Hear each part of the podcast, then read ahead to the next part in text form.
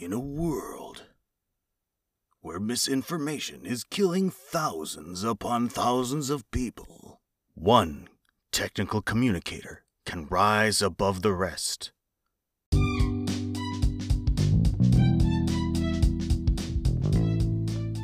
It's Abby and Ben talking about TechCom again on TC Talk. We're wrapping up our conversation about vaccine communication. If you want some more context, you can go back and listen to parts one and two. Otherwise, enjoy.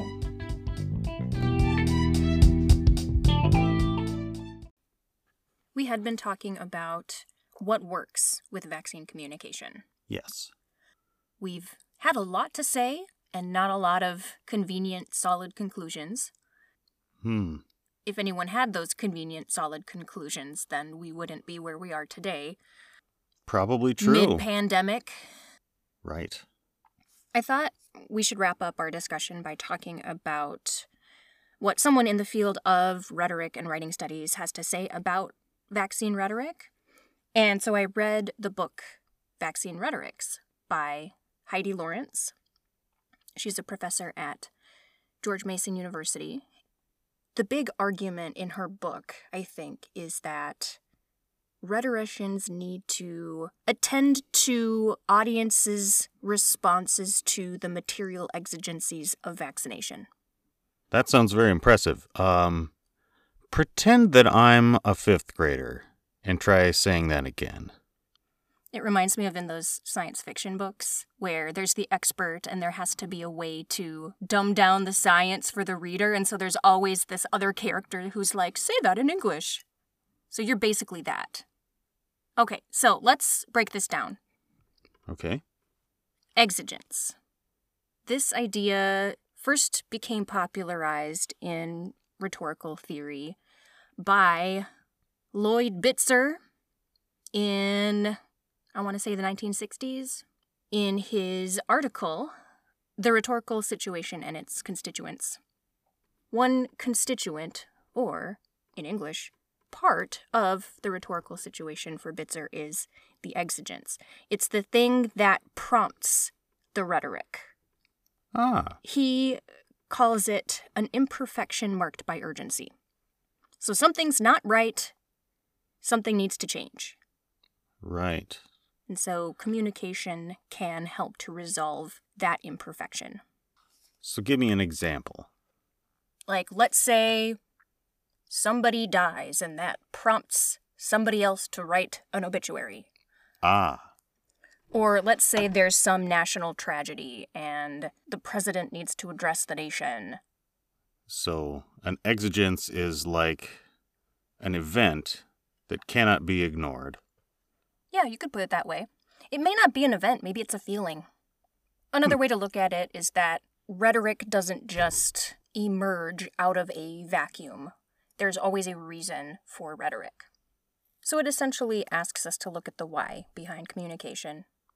So material refers to actual physical things out in the world versus just the discourse around them. Okay. Basically, that's acknowledging that there are real, tangible reasons that people either support or oppose vaccination.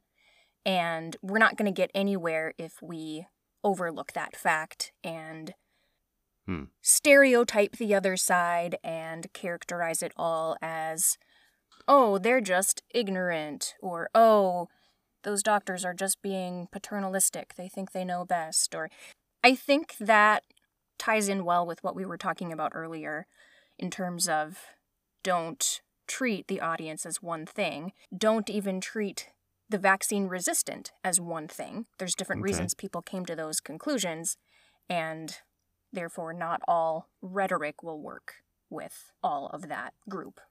Sure. What Lawrence says is that there's two ways to get people vaccinated. One is by compulsion, Okay. By law, you mandate it. You make it too hard for them not to get it. And the second way is through persuasion. Okay. And I think, make it their idea. Yes, precisely. And I think that tension really exemplifies where we're at as a country right now. Mm-hmm.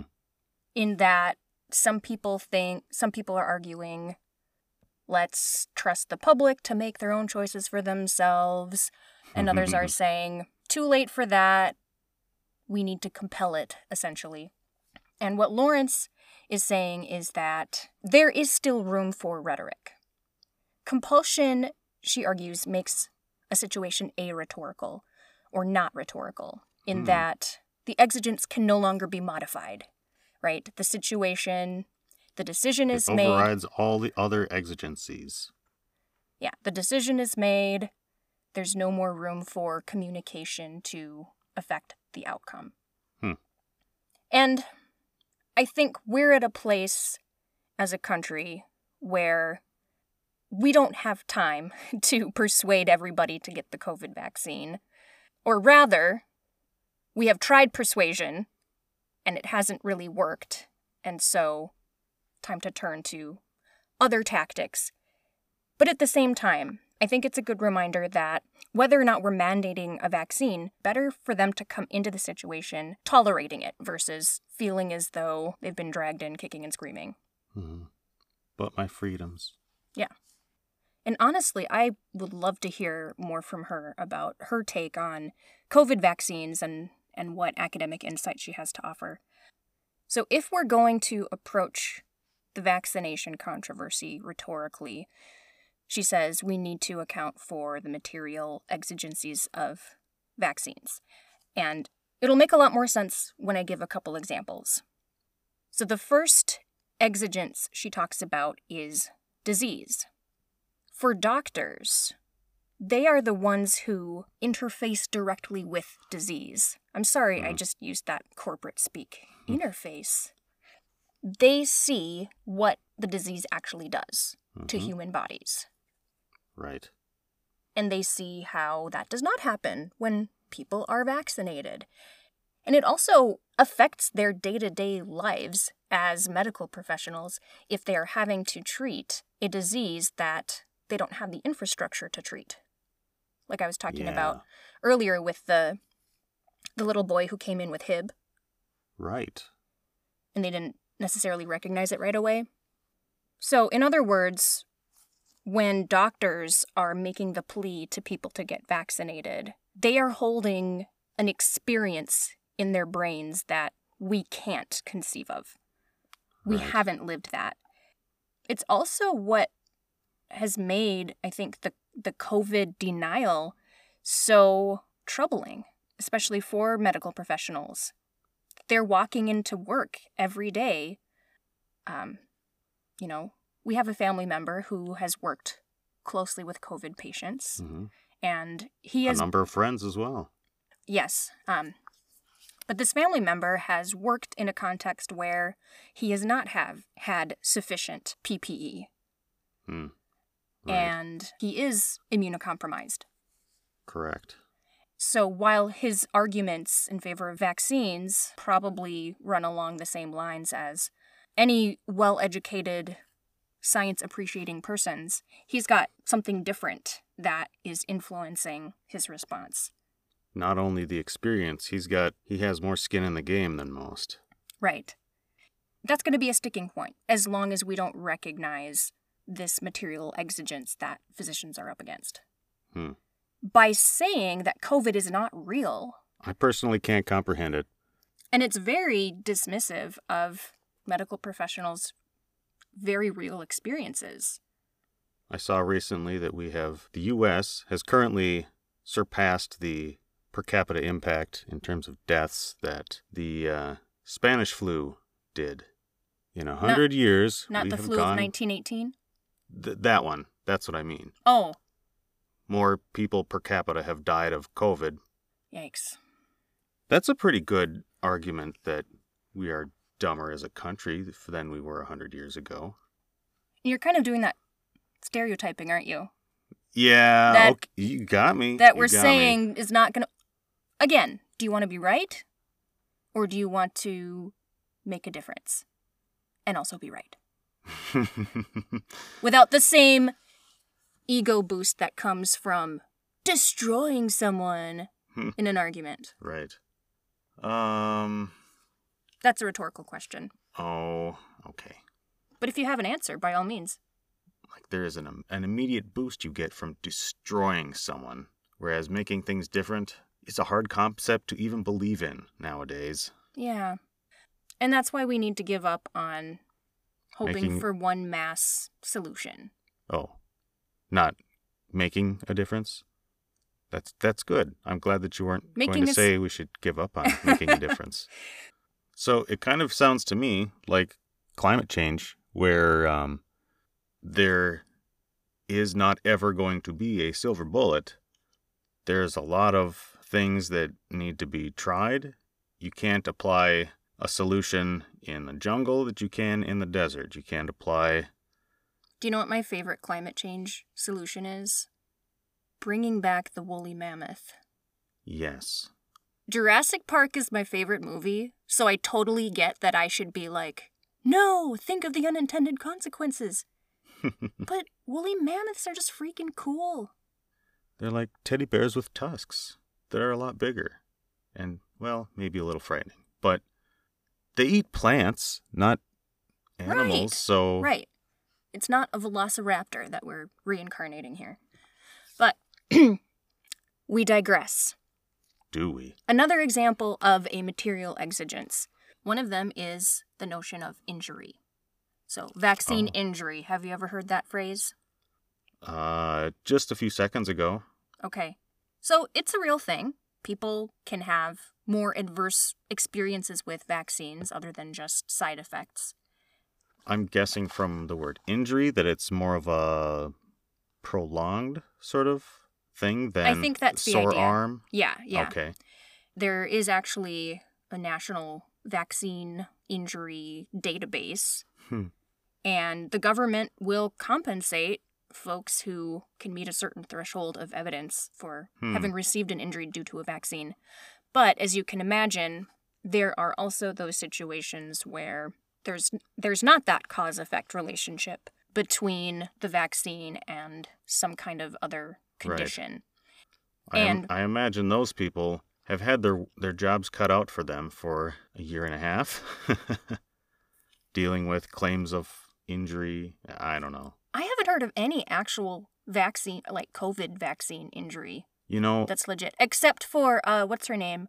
Um, swollen balls. that yes, the why can't I remember her name? A singer mm-hmm. Whose From- cousin was going to get married in Trinidad.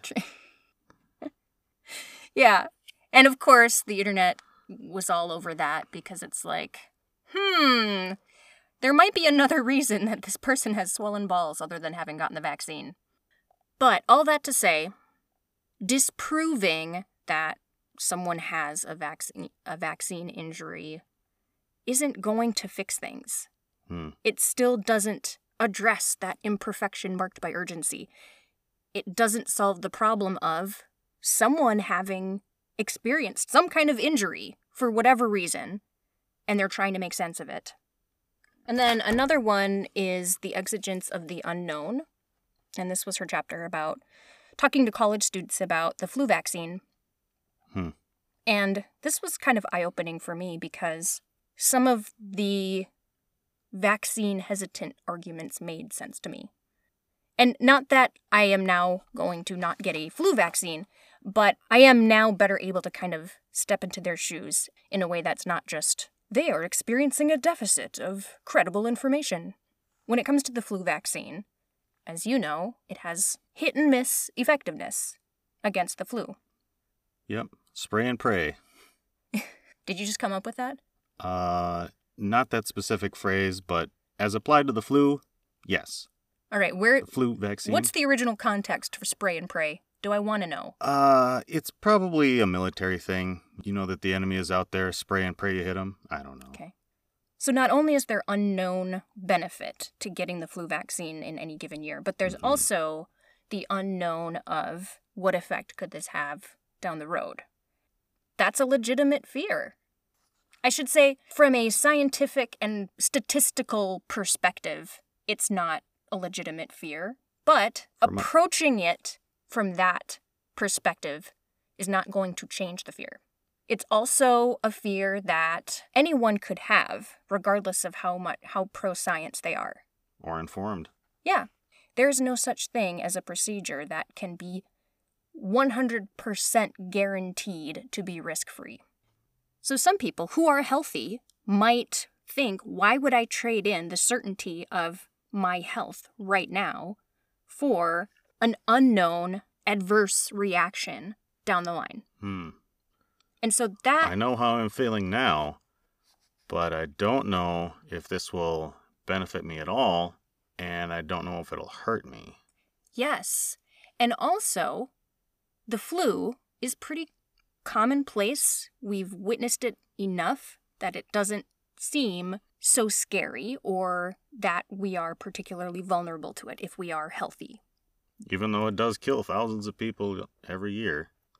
Right, but mm. you can see how somebody would say, I'm a healthy college student. Why would I intentionally sicken myself, even just a tiny bit, with this vaccine when even if I were to get the flu, I'd probably come through it just fine? And that experience of recovering from the flu is much more familiar than whatever unknown consequences there might be for getting the flu vaccine. hmm Everyone who is alive and had the flu survived it. Survivorship bias, right? Is that a thing? This is um, from World War II, probably Vietnam times as well, and you know all of the fun that we had in between. The Air Force would every time one of their planes or helicopters took enemy fire, they would take and mark it out on a diagram of the plane, and that would get sent in to a central recording place where they would overlap, you know, thousands and thousands of incidents, and they would see, Big data. yeah, it would old school big data, you know, like on transparencies. so from the what you might think of as being a completely random, where might a, bu- a bullet strike a plane? Um, patterns would emerge, and there would be uh, more of the uh, markings where there had been a bullet hole on a plane that came back in places where it was not uh, a weak point. And there would be blank spots where any time a plane took a shot there, it would bring it down. So that they would use that in revising the planes and like, oh, we need to add more armor here. You know, it's kind of uh, not very applicable, but At least you're honest. I Fun. was waiting for the connection. It's a fun demonstration. Well, fun in the way that everyone who got made one of those charts survived their encounter, everyone who survived it knows that you can survive it. So even if it was particularly harrowing, it's a known quantity as opposed to The um, planes that just totally went up in flames and were irrecoverable. exactly. Okay. Everyone listening to this, I assume, recalls recovering from the flu because they survived, so it doesn't seem so lethal. Right. We can't we, we can't hear the stories of the people who have died of COVID or the flu Right. because they're dead. That's a very logical statement I've made just there. Dead men tell no tales. But I think that we are far enough into this pandemic that everyone knows somebody who has, if not died from it, then certainly gotten it. So it's not so novel. And when people have loved ones close to them die, you'd think that would be, I mean, it's a pretty extreme consequence. But look at it this way. Okay, so I was looking at some sample vaccine communication when I was getting ready for my writing about health and medicine class this summer, and I ran across something put out by Hennepin County Medical Center, Okay. and it was one of those facts versus myths about the COVID vaccine sheets. One of the statements on it said the vaccine is not made from aborted babies, it is not the mark of the beast.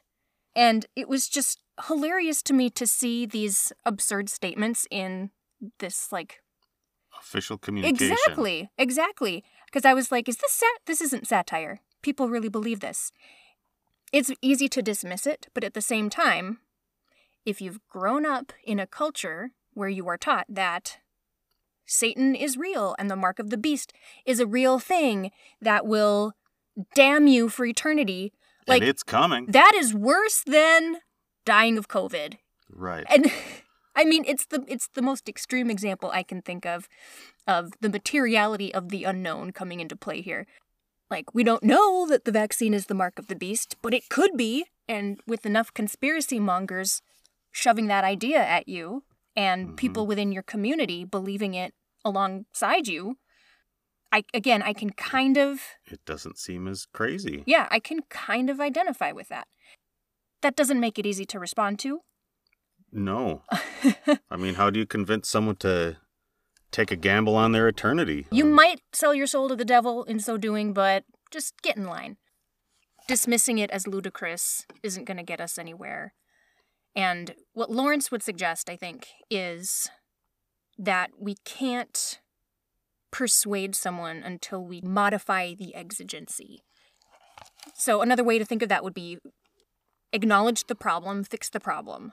And she also suggests that by thinking of the exigencies people are responding to, we have insight into where persuasion is not likely to work. And Right. Like like the one that you mentioned. oh, yeah. So again, trying to bring this back to what works, what could we do? The thing that occurs to me in that particular scenario, people who have tied up religion and politics with this procedure would be to and this is this is not unusual among technical communication, but uh, write with the community versus writing for the community. And so that would mean bring in some stakeholders, bring in some community members to talk to, gather insights, make a plan. Here's the challenge if that's going to work, all parties need to be operating in good faith. Hmm.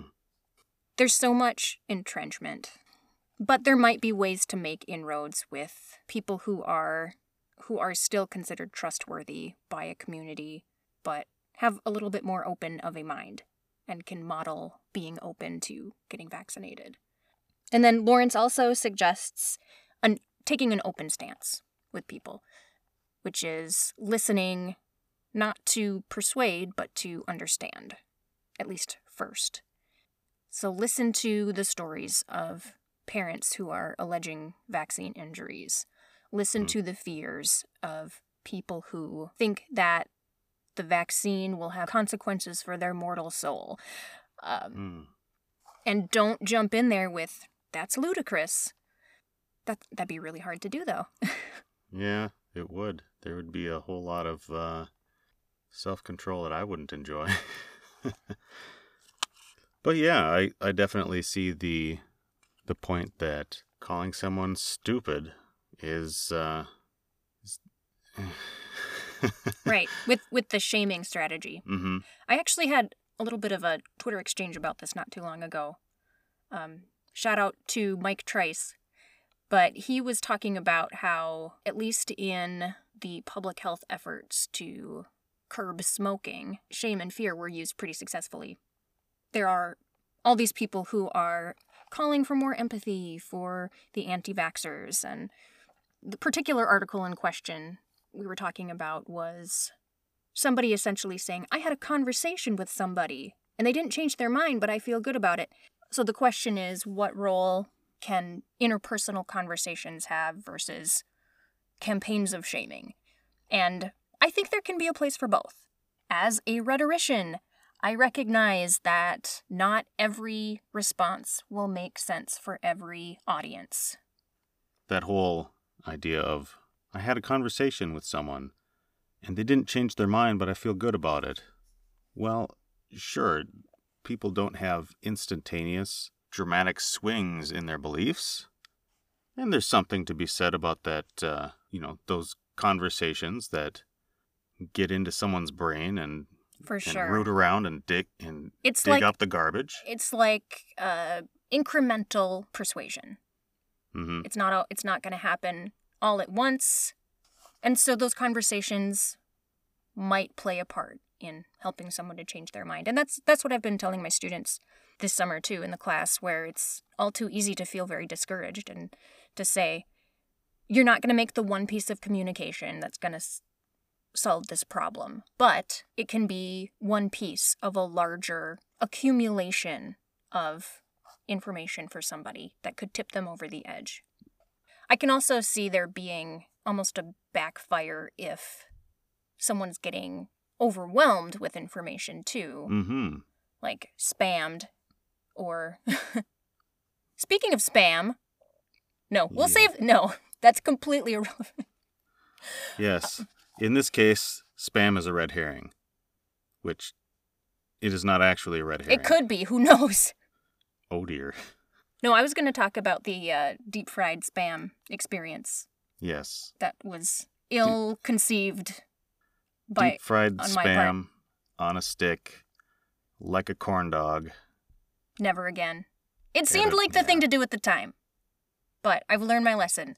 And all that to say, people can change. And I know that I have changed my mind about pretty major things in my lifetime. And Mm-hmm. it is a process. And part of it has to do with individual conversations that spark thoughts. And another part of it has to do with being afraid of what people will think of me if I believe certain things Yep, and not wanting to look like an idiot that's true. Shame works. if it comes from people whose opinion I care about. But That's true. anti vaxxers, like the heavy conspiracists, they don't give a rip what academics think. Speaking of conspiracy, that is one of the hardest things to know how to respond to because it's always about more than just the conspiracy. It's almost it's a culture, it's a community, it's a set of values. It almost it almost gets down to the point of identity. Totally. When you're dealing in those realms, facts and reasoning aren't going to make a dent. One possible approach could be getting at their exigence. What's in it for them? What are they getting out of adhering to a particular conspiracy theory? I mean, realistically, it's probably not going to be the evidence is so rational and compelling. I mean, it is by some standards of what counts as evidence, but mm-hmm. those standards are not shared Right. by many. But it is about certain conspiracies tapping into some larger fears. Emotion, identity. Yep. Any of those things that are beyond Reason. typical contemplation. Yeah. You know, And this is who I am. If you're saying that who I am is wrong, then F you. yes. We are done. And I want to be clear here. I'm not saying emotion is bad. I'm not saying identity is bad and that community doesn't matter. Even Right. even people who are as pro science as you can get, they are as susceptible to emotion as anyone else. And in fact, they often turn their emotion on the people that they are accusing of being too emotional Mm-hmm. because they get mad. Mm-hmm. They People get mad at people who don't see reason. certainly, yeah. If if you view yourself as like a Vulcan, then when people don't respond to your rational thought the way that you think that they should, then you know, yelling at them is the rational thing to do. Or, you know, you view it as the rational thing to do rather than your emotional response to You justify it their on a rational basis when that's just a pretext for Exactly. Once we know what someone's getting out of a conspiracy theory, and I was talking about this earlier, but is there a way to meet that need in a safer way? I ran across hmm. an article in Wired that was talking about how debunking infor- misinformation doesn't especially work, Right. but pre-bunking, in other words, kind of getting ahead of the misinformation, can have some positive effect. If you could see it coming, Right. So predicting conspiracy theories. Another benefit, I think, of conspiratorial thinking is the ego boost of, I know the truth. secret knowledge. Everyone else out there is duped. And we need to fight against this shadowy presence of evil in our government or whatever. What if we can shift that so that they are still part of a narrative where they are uncovering truth, but instead it's It's actual truth? it's seeing the origin of the conspiracy theories, tracing them all the way back, and understanding what did they get out of it. Yep. What is Alex Jones getting out of pushing his theories? Well, money. Often it's money, but it may not always be money. So There. conspiracy within a conspiracy kind of or a meta conspiracy, I don't know, but it's it's just kind of turning that Conspiracy wrapped in an enigma, bounded by a conundrum. smothered in secret sauce. Hmm.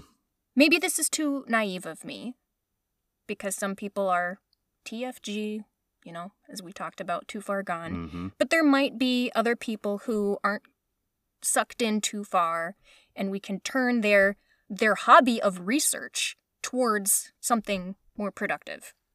And in fact, this article had a link to a few specific scholarly efforts at pre-bunking misinformation and one of them was actually led to a game, like a little video game where you're trying to go viral by posting COVID misinformation.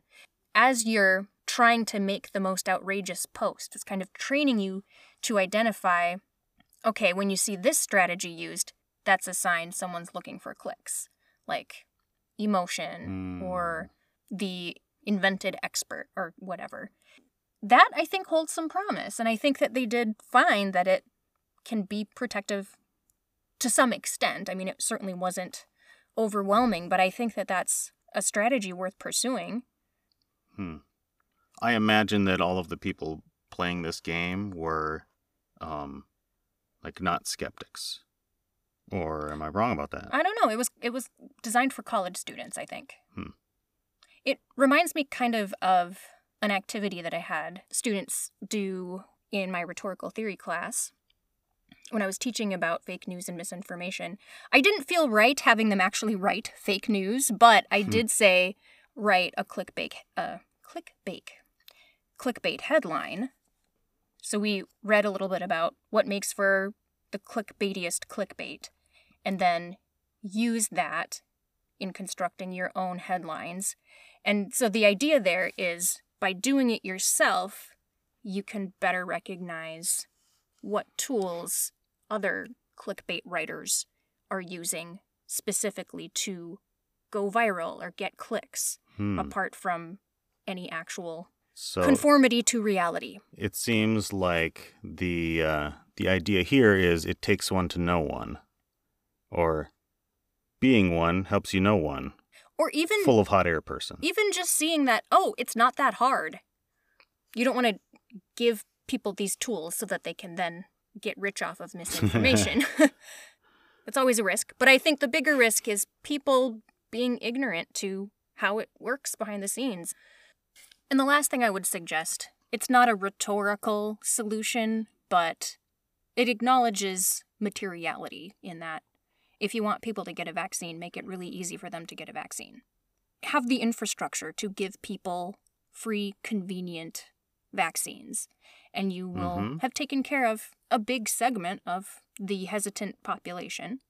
Or not even that they're hesitant, they're just they just don't fully see the value or you know, the inconveniences outweighing the the need for them. Yep. Removing a barrier. Yeah.